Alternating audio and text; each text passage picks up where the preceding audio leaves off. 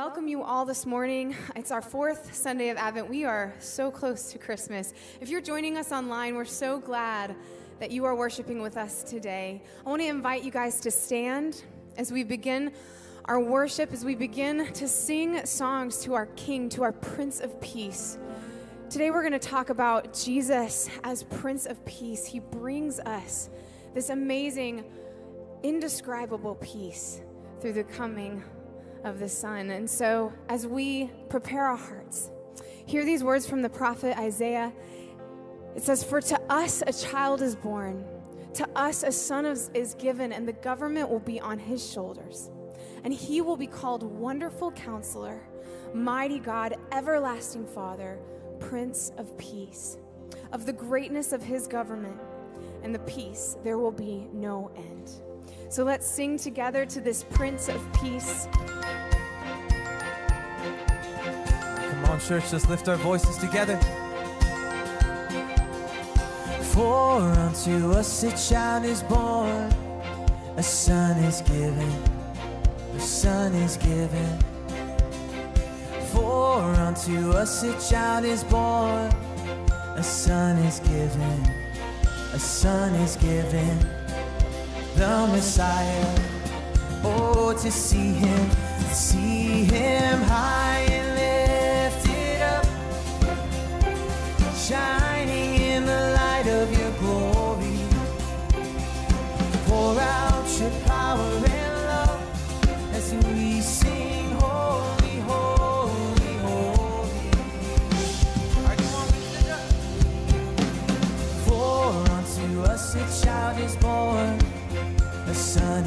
a son is given. For unto us a child is born, a son is given, a son is given, the Messiah. Oh, to see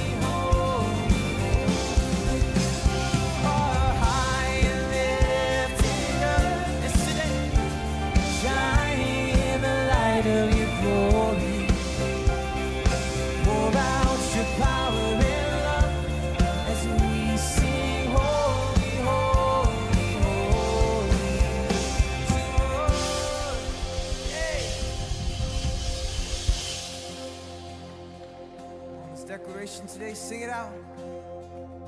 Holy,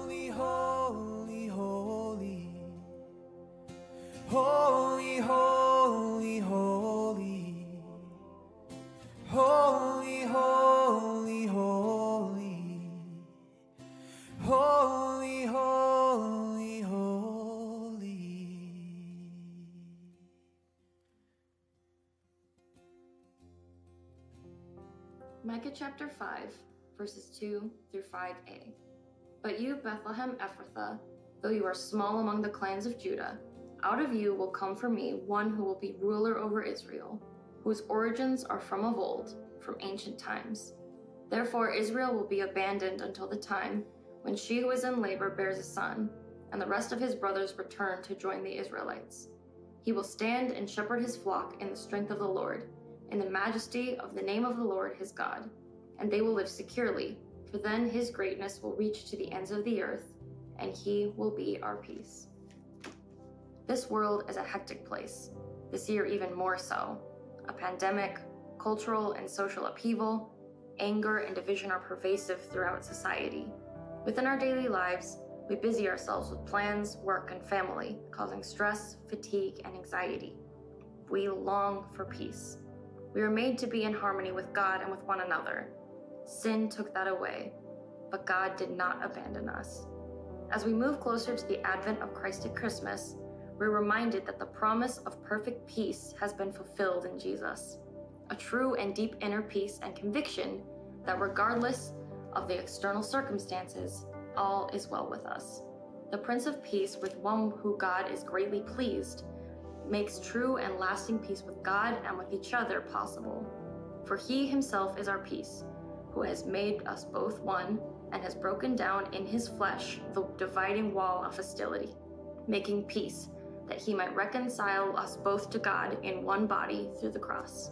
Ephesians chapter 2, verses 14 through 16. We light the fourth Advent candle to remind us of Jesus' words Peace I leave with you, my peace I give to you. Not as the world gives, do I give. Let not your hearts be troubled, neither let them be afraid. John chapter 14, verse 27.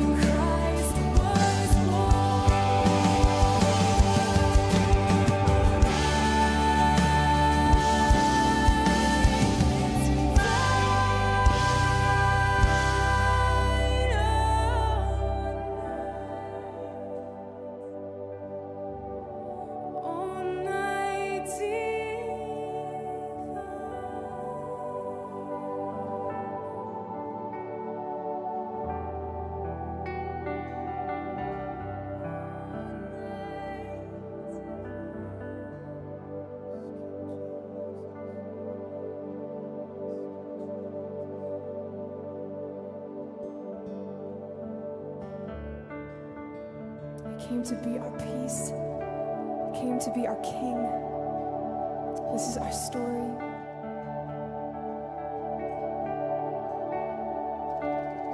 In the darkness, we were waiting without hope, without light, till from heaven you came running.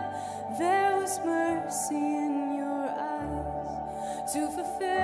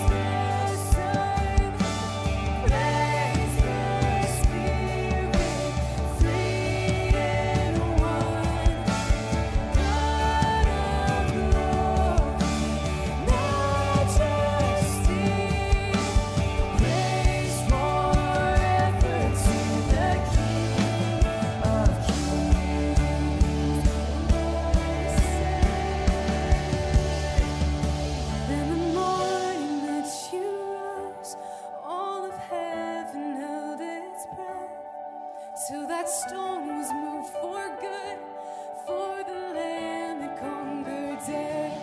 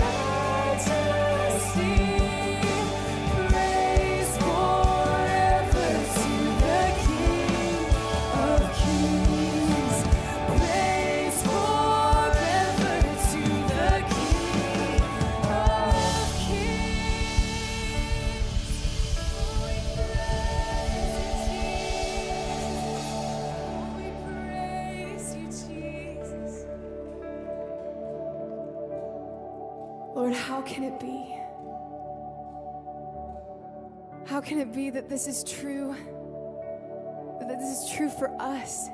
God, that you became man, you left your throne, and you became nothing so that you might save your children. It's amazing.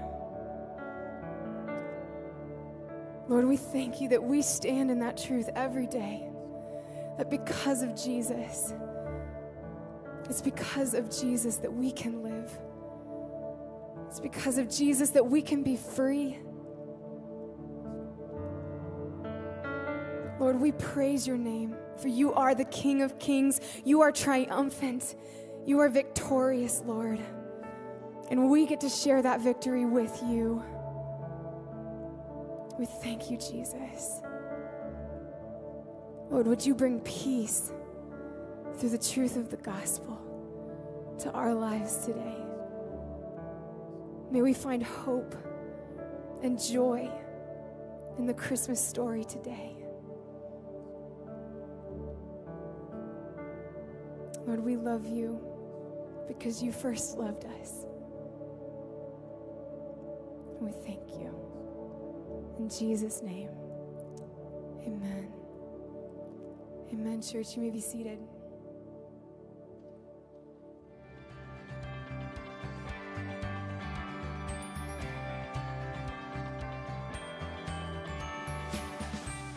Good morning. It's so great to see you here today. My name is Michael, and I serve with our creative team. Christmas Eve is this week. Whether you're joining on campus or planning to join online, you can reserve your seat and get the details at wheatonbible.org/christmas. Some of our services have already reached capacity on campus, but all of our service times will be live streamed, and we'd love to join you there.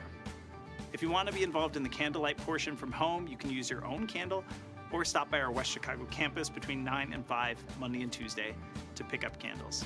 See you there. I'm Jim Getz, and for the past few months, I've been serving with our Senior Pastor Search Committee.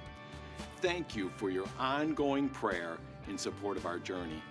The Search Committee and the elders are encouraged by God's leading in this important transition for our church and trust that we'll be able to make a recommendation to the congregation in late January. This would be followed by an opportunity for interactions and a congregational meeting in February. Please continue to pray for the Holy Spirit to guide our hearts individually and collectively as we seek God's wisdom, God's peace, and God's unity in our church. This year, COVID has impacted all of us. One man, Freddie, was looking to get connected with our Iglesia del Pueblo campus right when things shut down. Take a listen to his story. Hi, Hola, my name is Freddy Freddy Sanchez. Sanchez. This is my wife, Natalia. Hi. We have been married for approximately 11 years, but we had marital problems and we separated. I was living in another state. Then I found out that my husband was sick with COVID. And since we were far from each other, I was really worried, really frustrated because of the distance, knowing that he was alone, that I couldn't do much, and that it was a contagious disease. When I got sick and ended up in the hospital, I said, Oh my God, who is going to help me? I am all alone. My wife and my children are not with me. I don't have my parents with me. No one to turn to. I had only been to this church once, and that was enough for people who I had never seen before, who don't even speak my language. I received spiritual help and financial aid. When I left the hospital, the bills were waiting for me, but there was help. They kept me in their prayers. Many people from here in the church would call me asking, How are you? How do you feel? They didn't even know me. That's what impacted me the most. I am very emphatic about that because we usually may say, I care about people that I know, but caring for someone that I don't know? It was a concern that I felt as if I was a part of their family. I also give glory to God because, as a result of that disease, although for many people it has been a tragedy, for us it has been a blessing. Because through that test we had to experience, God brought us closer as a family, as a home, and closer to Him. Because through that disease, we have been able to return to the feet of Christ. We are a living testimony that those contributions that perhaps we don't know who gave them had helped us a lot. Pantry is full. There is no shortage of bread in our house. We can be at peace, rest our minds regarding some needs, because we know that God is supplying them through people who give.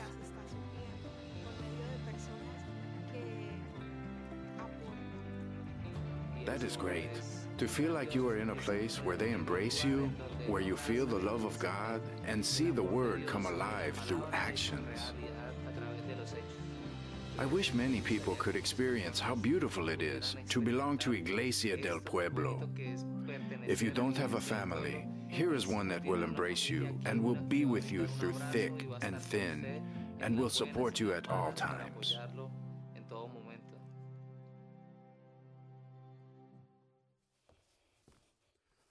So, how cool is that story? Amen. It's a story of redemption. It's a story of broken, uh, a broken marriage being healed. It's a story of tangible, specific needs being met. And it's the story that illustrates why we exist as a church. What our bottom line is, what our ultimate ministry target is. And I want to thank you for the way you have served, the way you have given, the way you have volunteered uh, during this pandemic. Uh, God has so richly blessed us as a church. I frankly am amazed at all the ministries that are taking place, and you are right at the heart of it uh, because you are often leading the charge. Wheaton Bible Church, as I often say, is not a country club, it's a hospital. And what we offer is the medicine of the life changing gospel of Jesus Christ that saves souls, that heals families, that blesses children. And because Jesus calls us also to be salt and light, we have given ourselves to meet tangible needs. You've seen the videos over these last weeks. We're going to show you a marvelous video that sort of summarizes this year and the ministries that have taken place on Christmas Eve. And this morning, I want to say, as we move through this last month of the year, thank you, church, for standing up. Thank you, church, for laying down your life, denying yourselves, which is essential. It's at the heart of discipleship, for praying and forgiving. And I want to invite you to bring a Christmas gift to Jesus. I want to invite you to continue to give that we might fulfill all our financial ministry targets and we might continue to be the church of Jesus Christ in this chaotic, uh, difficult pandemic and culture. Amen? And so I want to welcome you uh, that are watching online. So many of you are watching online. Those of you that are face uh, to face, I want to encourage you. I want you to know that last Sunday was our largest attendance in person during this entire COVID period. We look forward to you joining us for Christmas Eve. Amen? Yeah, thank you. And today we're going to talk about peace, uh, the Prince of Peace. But let me begin this way. A while ago, I had a conversation with one of our daughters, Kyle, who had a couple years earlier almost lost her life in childbirth. Kyle started to bleed in labor, and the medical team attending her couldn't stop the bleeding. So Kyle lost 120% of her blood and came as close to death as medically possible. But as God would have it, the baby was fine, and eventually Kyle uh, would be fine. She just can never have any children of her own. So Kyle and her husband threw themselves into foster care in Los Angeles County, opening their home to some of the most vulnerable babies and, and young children, taking them in, sometimes for years, sometimes for longer all with a view to adoption. But with child after child and situation after situation, adoption uh, never materialized. And so Kyle uh, and Eric have taken care of what, 10 to 12 uh, children, and they're still waiting upon God to open the door to adopt. And so that day I was having that conversation with uh, Kyle, uh, the pain and the frustration of the inability to adopt, uh, uh, the difficulties inherent in foster care kind of flowed out, poured out. And Kyle, in a very emotional moment, said to me, Dad, you know what I hate? I hate driving my minivan.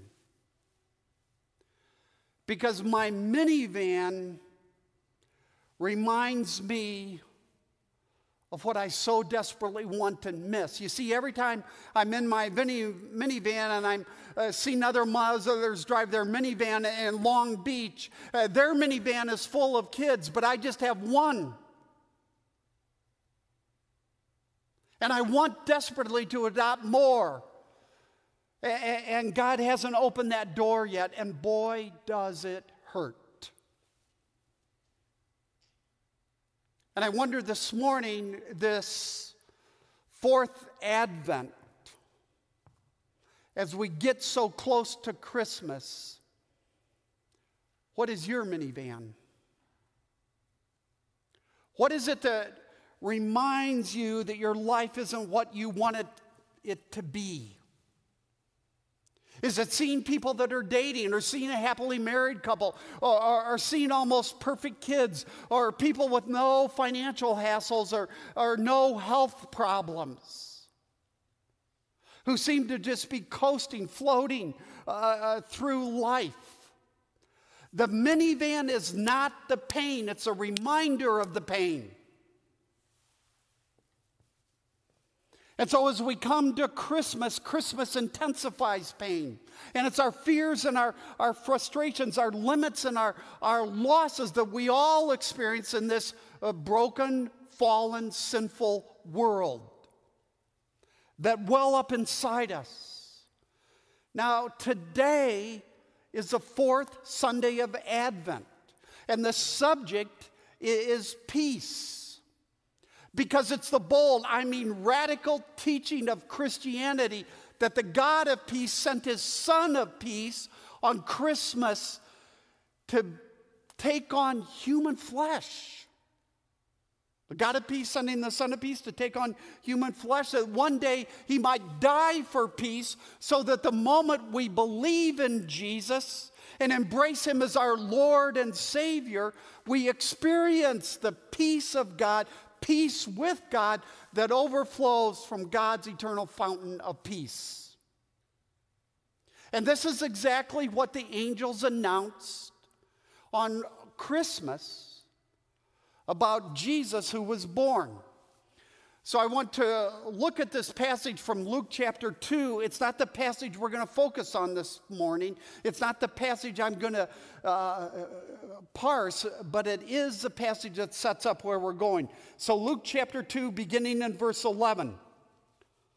Today in the town of David, a Savior has been born to you. He is the Messiah, the Lord. We have three titles for Jesus, a Prince of Peace here. Savior, Messiah, and Lord. Verse 13 Suddenly a great company of the heavenly host appeared with the angel.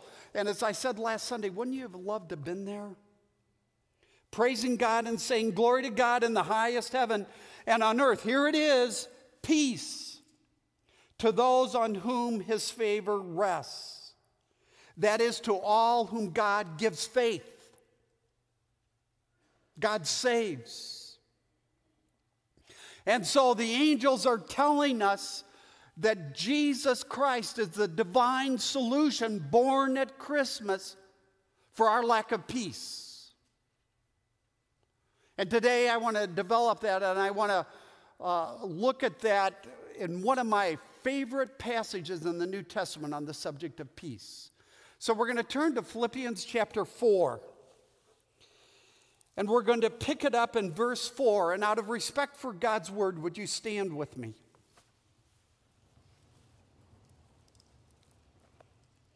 Paul is writing under inspiration, that is, the Holy Spirit is guiding every word that Paul writes. And Paul says, Rejoice in the Lord always. I will say it again rejoice. Let your gentleness be evident to all. The Lord is near. Do not be anxious about anything, but in every situation, by prayer and petition, with thanksgiving, present your requests to God. And the peace of God, which transcends all understanding, will guard your hearts and your minds because you are in Christ Jesus. Finally, brothers and sisters, whatever is true, whatever is noble, whatever is right, whatever is pure, what is lovely, whatever is admirable, if anything is excellent or praiseworthy, think about such things. Whatever you have learned or received or heard from me or seen in me, put it into practice, and the God of peace will be with you. Now, here Paul shifts and he begins to talk uh, autobiographically, talking about his per- particular situation. And he says, I rejoice greatly in the Lord that at last you renewed your concern for me. He's talking about financial commitments, about giving to Paul's ministry, providing support for Paul. Indeed, you were concerned, but you had no opportunity to show it. I am not saying this because I am in need, for I have learned to be content, whatever the circumstances. Now, contentment and peace are synonymous here for Paul. I know what it is to be in need, and I know what it is to have plenty. I have learned the secret of being content in any and every situation, whether well fed or hungry, whether living in plenty or want. I can do all this through Him who gives me strength. You may be seated.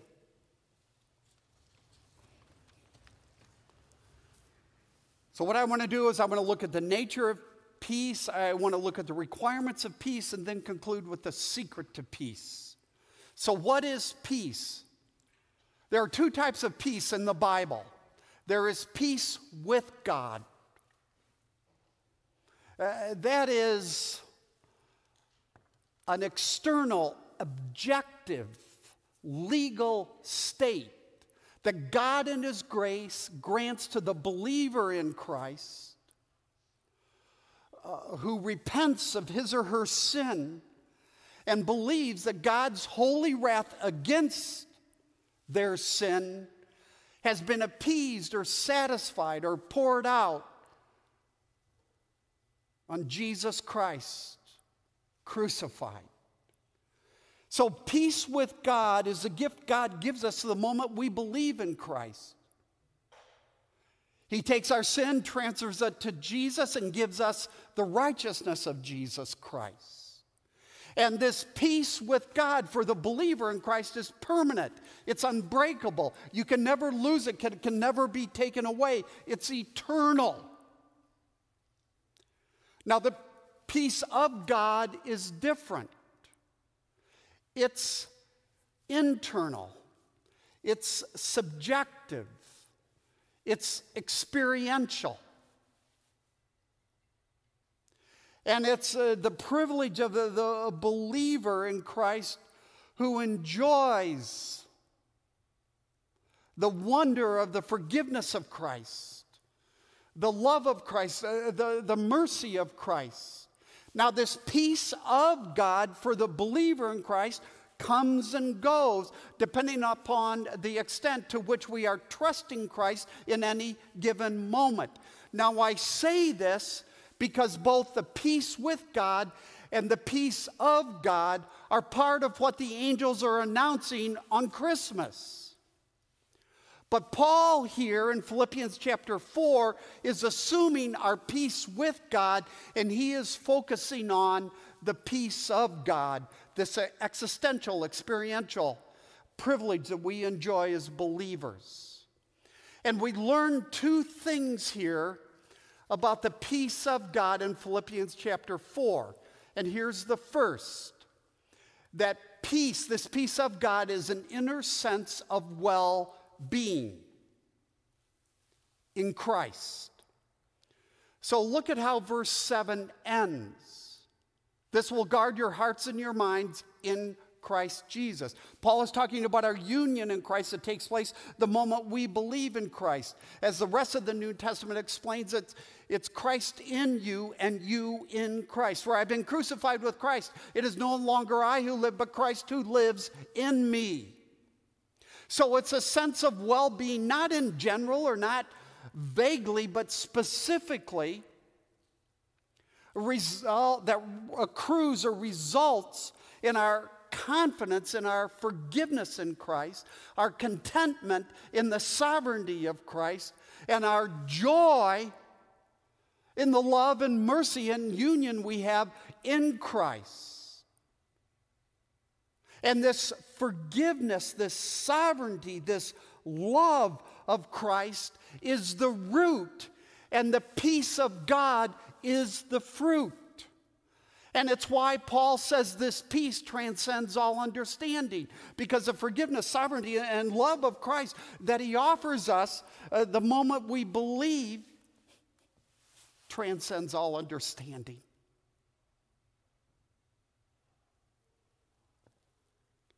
And it's why Jesus was born on Christmas. And it's so great, it's so awesome, it's so out of this world that it transcends our understanding. Let me get a little more practical now. Look at verse 6. Let's just back up. Notice the word anxiety. This peace of God is the opposite of anxiety. Anxiety is the opposite uh, uh, of this peace of God. The Greek behind the English word anxious literally means to be in pieces, to be distracted, to have lost your focus, because your focus is on the uh, winds and waves of your circumstances. And so, what that means, if that's what anxiety means, to be in pieces, then the peace of God is single mindedness. You're not in pieces. You're single mindedly focused on the wonder, the love, the sovereignty, the reign, the rule of Jesus Christ.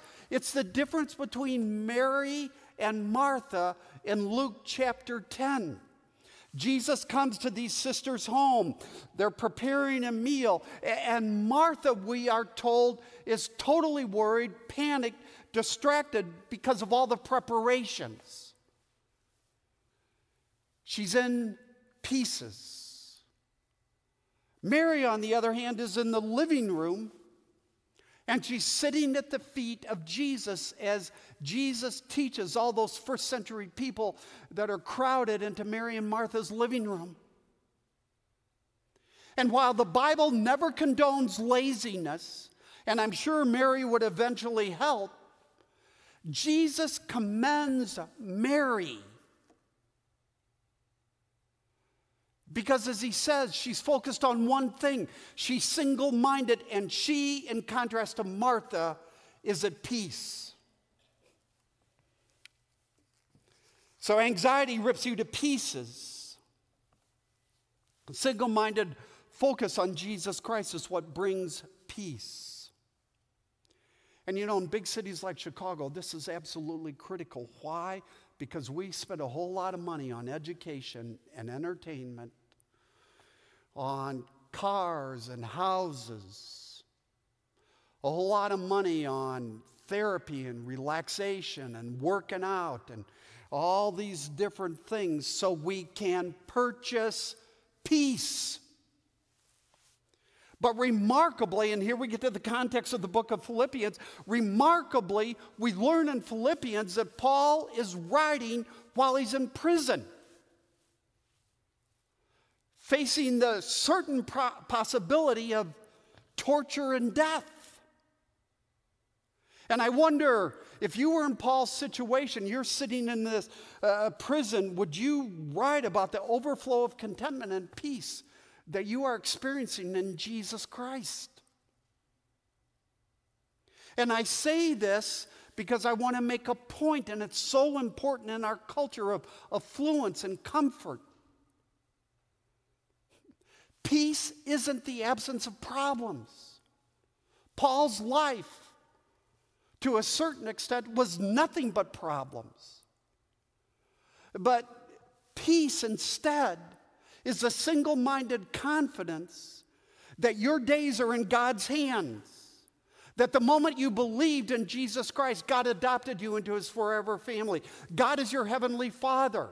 And just as a father carries a son who is a toddler, or a, daughter who's a toddler, and scoops him or her up into his arms and kisses and laughs and, and hugs that little child, so God doesn't just love you, He delights in you, and He has scooped you up in Jesus Christ into His arms, and He will carry you to where He wants you to go.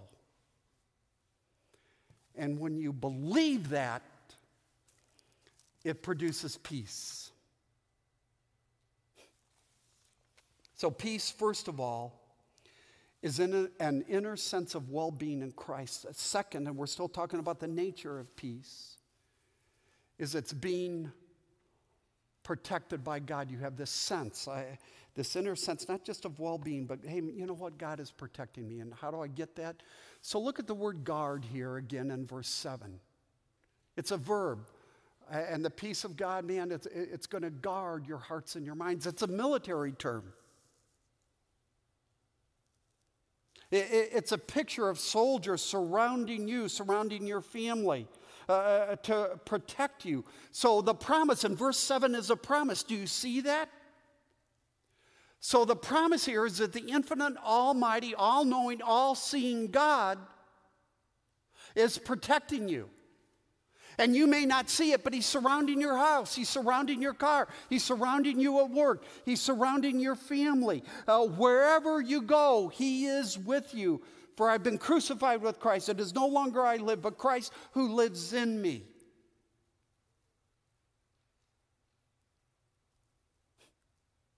And He's protecting you. I love the way Psalm 46 puts it. God is our refuge and strength, an ever present help in trouble, in trouble. Therefore, we will not fear. Now, we think we have problems. Notice, though, the earth give way and the mountains fall into the sea. We will not fear. You will not fear when your mountain falls into the sea. Why? Because the Lord Almighty is with us. And the God of Jacob is our fortress, another military term. So if Philippians chapter 4 is the application. I want to suggest to you here we get to the doctrine in Psalm 46. And, and what is the doctrine? That no matter what happens, God is our refuge and our strength, an ever present help in time of trouble. He is our divine fortress. I have no worries. And because peace is the fruit and faith in the Prince of Peace is the root to the extent you and I believe that and act on it and functionally live our lives that way, we will experience peace. And it's why Jesus came at Christmas uh, to give you this peace. Uh, a couple examples. Take Queen Esther in the Old Testament. She risks her life to save her people, the Jews. And she says famously, If I perish, I perish. Now, you can't make a statement like that unless uh, there's some sort of peace in your life, some sort of contentment, some sort of resignation. It's the same thing Job does. Uh, uh, finding out that all 10 of his children have been uh, killed, what does Job say? Remarkably, he says, the Lord gives, the Lord takes away. Blessed be the name of the Lord. He's saying, God is my refuge. And somehow he's experiencing in his agony and torture peace. One of my favorite passages in the Old Testament on this is uh, David. Now, think about it David's king. Uh, the whole world is piling on him. He's incredibly busy. His life is incredibly uh, hectic. His days are long, his, his nights are short. And David says beautifully in Psalm 131 My heart is not proud. Too many of us as followers of Christ are proud. My heart is not proud. I do not concern myself with great matters or things too wonderful for me. And then David goes on and he says, I have calmed and quieted myself. I am like a child a weaned child with its mother. And then he adds, like a weaned child, I am content. David was probably the only king in the history of the human race that experienced chronic contentment. Like a weaned child, I am content, peace. And look at how Paul illustrates this when he says at the end of this verse, I have learned to be content, whatever, whatever uh, uh the circumstances. It's the peace of God. It's why Jesus came. It's why Jesus died. He loves you so much, He wants you to enjoy chronic peace. Adversity is inevitable, but misery is a choice. And so is peace. It's a function of fixing your eyes on the Prince of Peace, on Jesus. So let me leave now the nature of peace, this twofold nature, and move on to the requirements of peace. And I want to look at two requirements in our, our, passage that are really two skills. So notice the word learned here in verse 11. I want you to understand peace in your life isn't automatic, it's a acquired skill. It's a discipline you attend to. And so you grow your peace. You experience more and more peace as you develop the skill. Paul says, I have learned, it wasn't automatic, but I've learned to be uh, content. And here in our passage, Paul gives us two skills and the first is prayer. But in every situation, by prayer and petition. In every situation, wherever you are, whatever you're doing, continually pray. Now, what is prayer according to the Bible? And I want you to follow me. Prayer is trading hearts with God. You trade hearts with God. Think of it as conversation between lovers. It's not you pressing a vending machine, a divine vending machine to get what you want. And notice verse 6 is a command. So, why should I pray? If God isn't answering my prayers and the cancer is getting worse, been there. Because God commands us to pray. And actually, this is in a sequence of commands. So let's go back to verse 4.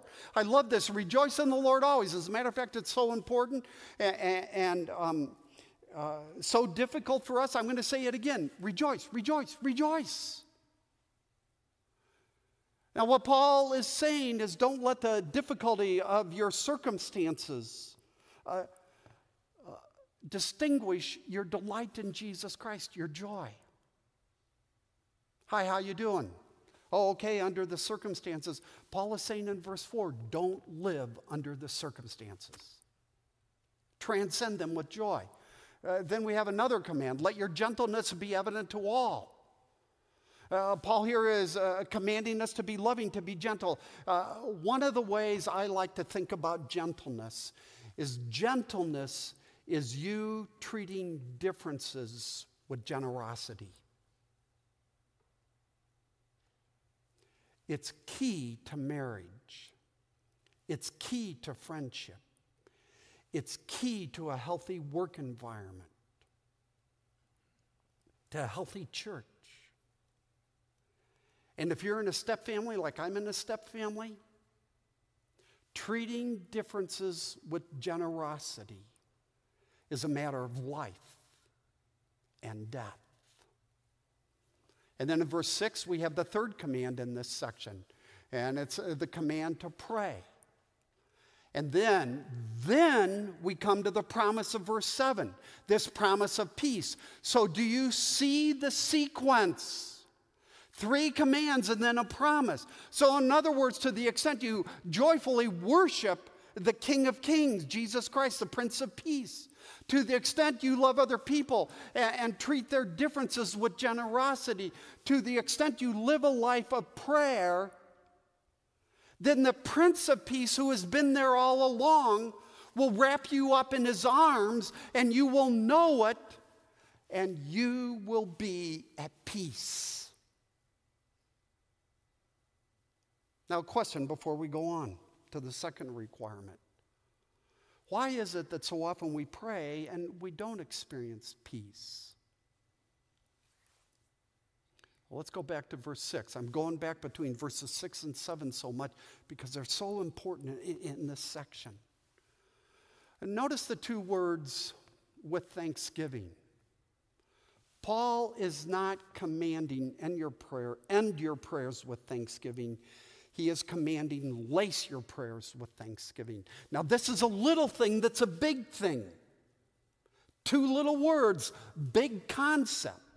Because the presence or absence of thanksgiving laced, woven throughout our prayers and our prayer life reveals the extent in which we are focusing on our circumstances and God is just a vending machine, or we're focusing on the wonder and the beauty of, uh, uh of Jesus Christ. So imagine you were there when Jesus was crucified. You were with the disciples and you were present. You saw it all unfold.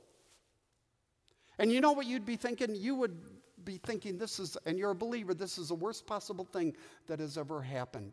And you would be wrong. It's the best possible thing that ever happened. And that's a picture of how it is with us as followers in Christ, what, of uh, followers of Christ, what we think is the terrible, tragic, awful, horrible situation. God is using for His glory, for your good, to make you like Jesus. So, with Esther and Job and David and Paul, you can say, I'm at peace. Now let's go on. Peace is also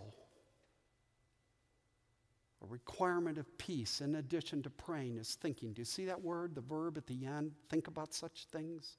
It literally means you drill down. It means you go below the surface. It means, eh, as I talked about last week with Mary, you, you ponder you reflect on, you, you press the truth into your life. Now, what is the truth? Well, here we're told we think about whatever is true, noble, right, and on and on. And ultimately, those are descriptors, those adjectives are descriptors of Jesus. Because everything in the Bible points to Jesus. And Jesus is the one who is ultimately true, noble, and right, the one who is lovely, excellent, praiseworthy, and on and on. So, this is a call to think deeply, to drill down about the glory of Jesus Christ, the glory of his perfect life, the glory of his suffering and sacrifice, the glory of his resurrection, the glory of his restoration, and the coming kingdom. And Paul is saying, develop the skill of thinking about your Savior. Now, this is so important for us in our modern secular culture, so indulge me for a moment because our secular culture tells us uh, the way to peace is seclusion, isolation, relaxation, entertainment, and even drugs.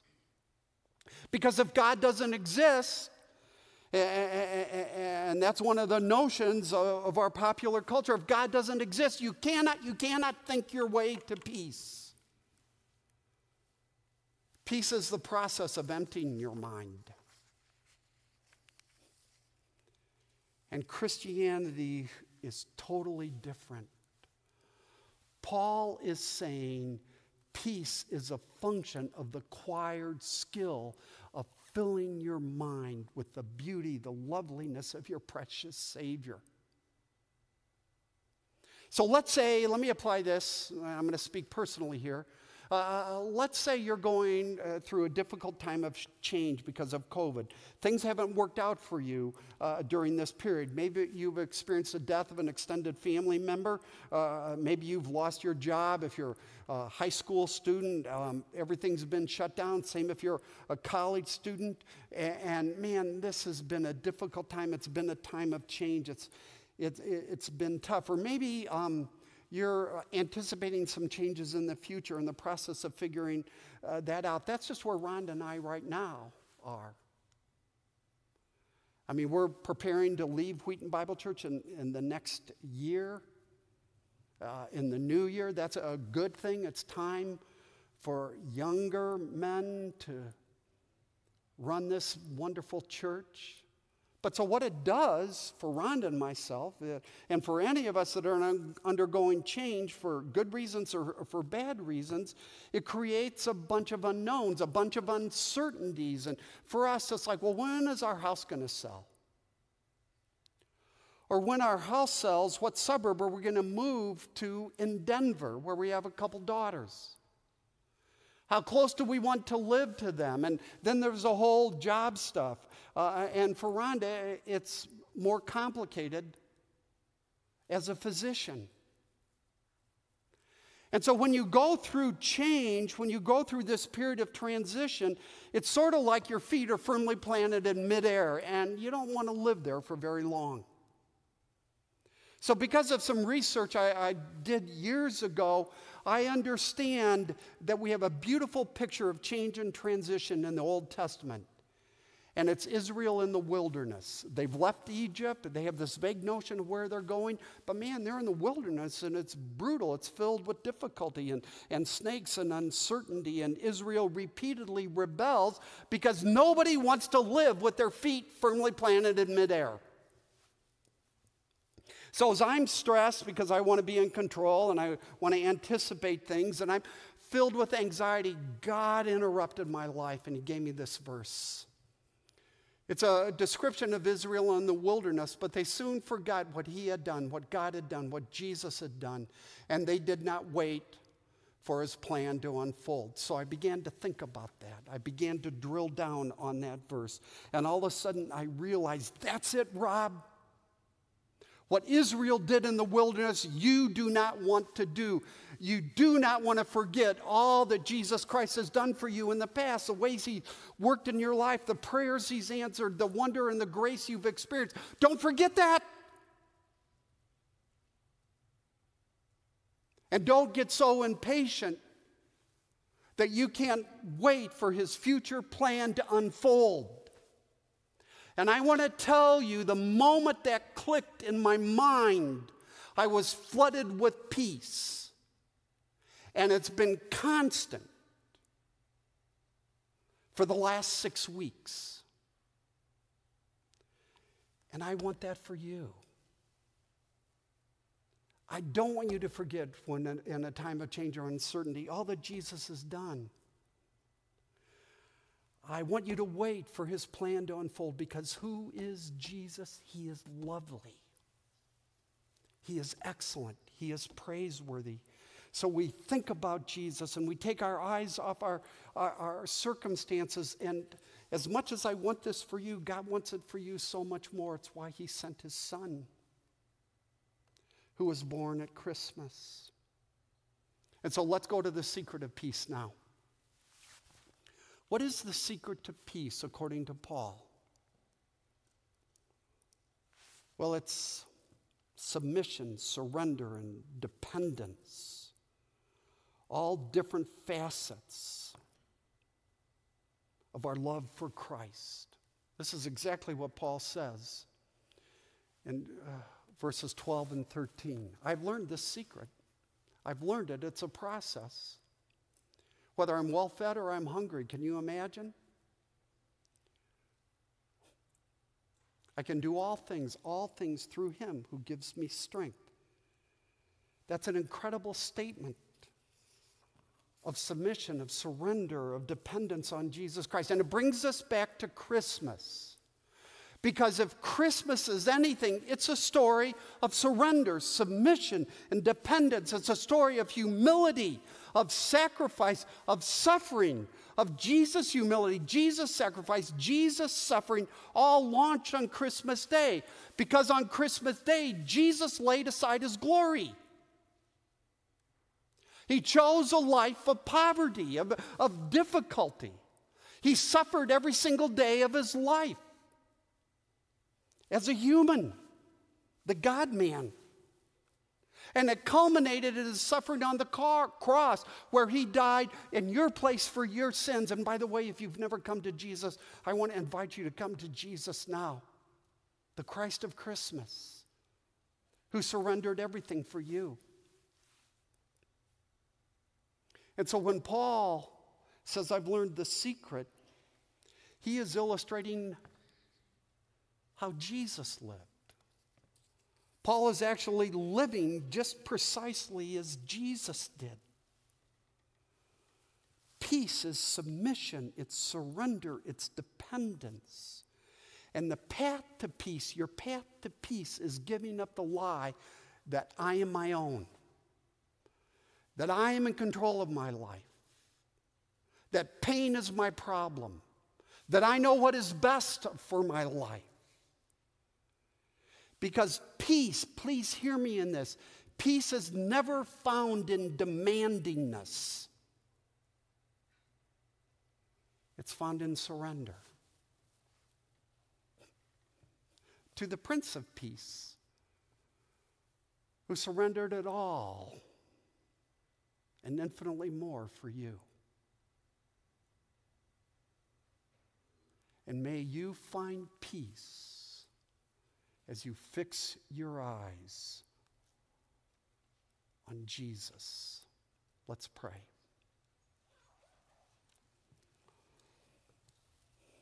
So, Father, we are amazed at all you have given us in your Son. For Jesus' peace mission uh, for the wonder, the loveliness, the excellence of who He is and what He has done for us. And Father, we can't get to peace on our own. We need you by your Spirit to give us that grace that in our anxiety and our frustration and our agony, we will be able to say with Job, Blessed be the name of the Lord. And we will give thanks. Amen.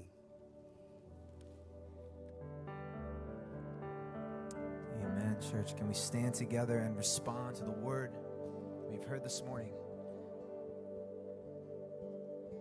Sing this song of hope to our Prince of Peace.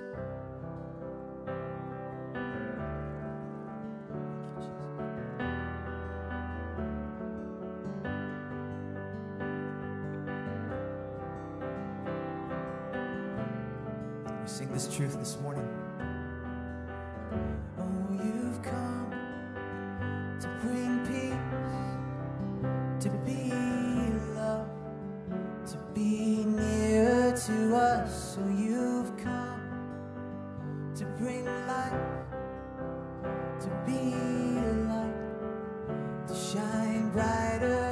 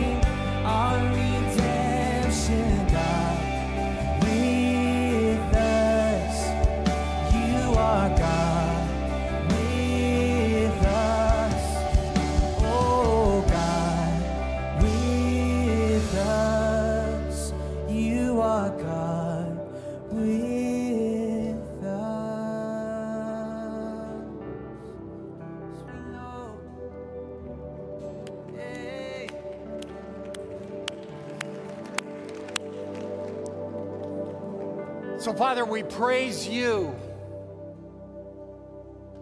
for the wonder of the advent of Jesus Christ, for Emmanuel, God with us. And we ask that you, by your Spirit, would fill us with the grace that we might surrender to you as Jesus surrendered to us. And we pray in his great name, and all God's people said, Amen. Thank you for joining us today online and here in person. Merry Christmas. And Wheaton Bible Church, you are sent.